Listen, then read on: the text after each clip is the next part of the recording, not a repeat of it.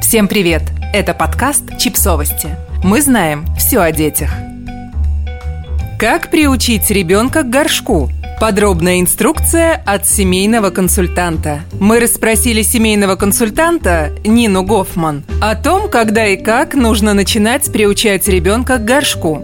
Родители, начинающие приучать ребенка к горшку в раннем детском возрасте, должны понимать, зачем они это делают. Если они хотят сэкономить на подгузниках или заботиться об экологии, то в отказе от памперсов есть смысл. В других случаях нет – Оптимальный возраст приучения к горшку от 2 до 3,5 лет. Важно ориентироваться на ребенка. Это очень индивидуально. В это время дети, как правило, уже готовы сами следить за своими физическими потребностями и хотят быть как большие. Что вы думаете о высаживании младенцев? Насколько это правильно и нужно? С точки зрения приучения к горшку, в раннем высаживании нет смысла – Разве что ребенок будет лучше осознавать свои ощущения с этим связанные.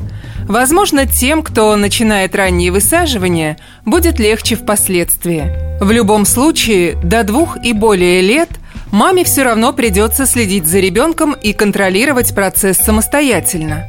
Многие семьи изначально настроены на отказ от подгузников. Впоследствии все-таки начинают надевать их на ребенка во время прогулок, походов в поликлинику – или другие общественные места, что, в общем-то, поддерживает факт – младенческое высаживание не работает.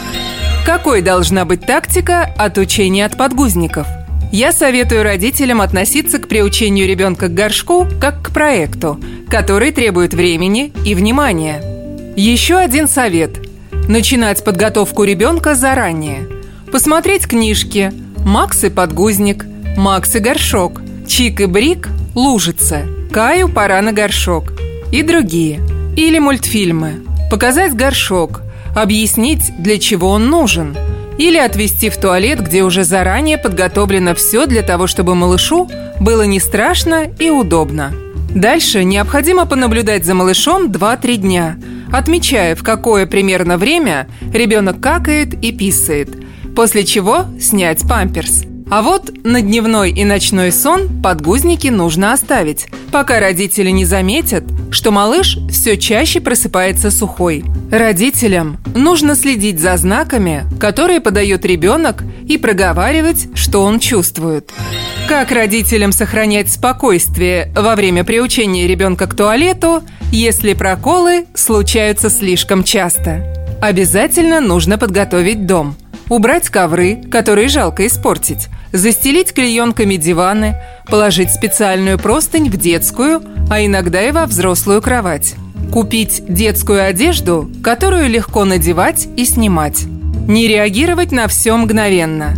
Подышать глубоко и переключиться на что-нибудь другое. Описанные штаны вполне возможно не будут так сильно раздражать через минуту.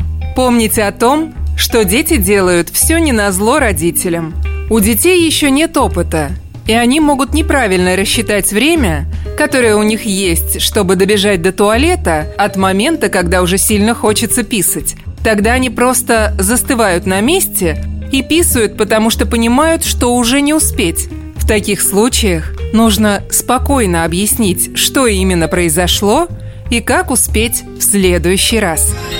Подписывайтесь на подкаст – Ставьте лайки и оставляйте комментарии. Ссылки на источники в описании к подкасту. До встречи!